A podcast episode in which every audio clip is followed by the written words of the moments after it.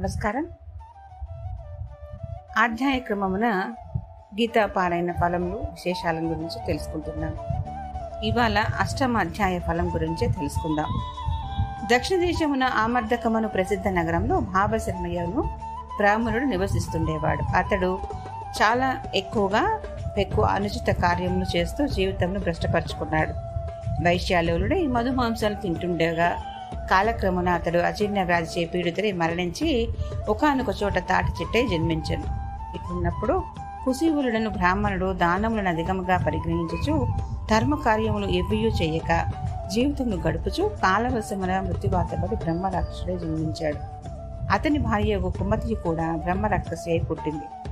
వారిరువును ఆ తెట్ట చుట్టు నీటి కింద కూర్చుని భార్య భర్తతో నాద? మనకి బ్రహ్మ రాక్షస రూపం ఎలా పోగలదని ప్రయత్నించినప్పుడు భర్త బ్రహ్మ విద్యోపదేశము చేతను ఆధ్యాత్మ విచారణ చేతను కర్మం యొక్క రహస్య మెరుగుట చేతను తొలగిపోగలదని చెప్పాడు. ఆ వాక్యములు విని భార్య గొక్కుమతి కిం తద్బ్రహ్మ కిమధ్యాత్యం కిం కర్మ పురుషోత్తమ బ్రహ్మమనగా ఏమిటి? ఆధ్యాత్మ అనగా ఏమిటి? కర్మం యొక్క తత్వం ఏమిటి అని ప్రశ్నించి అప్రయత్నముగా గీత అష్టాధ్యాయం యొక్క ప్రథమ శ్లోక పూర్వార్థంను స్మరించింది.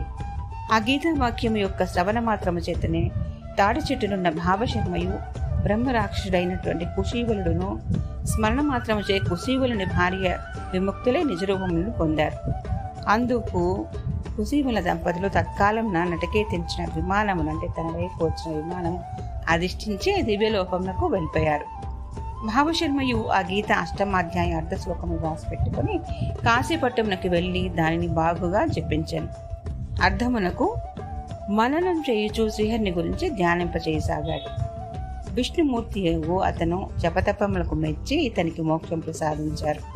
అతని తపస్సుసై నరకవాసులకు అతని వంశస్థులందరూ ధరించారు జపన్ గీతాష్టమధ్యాయ శ్లోకార్థం నిగతేంద్రియ సంతుష్టవా నహం దేవి తదీయ తపసా వృషం. ఈ విధముగా గీత అష్టమాధ్యాయం పారాయణంచే బ్రహ్మ రాక్షసత్వ వృక్షత్వాది సమస్త దోషములు తొలగి జీవునకు ముక్తి లభించగలదు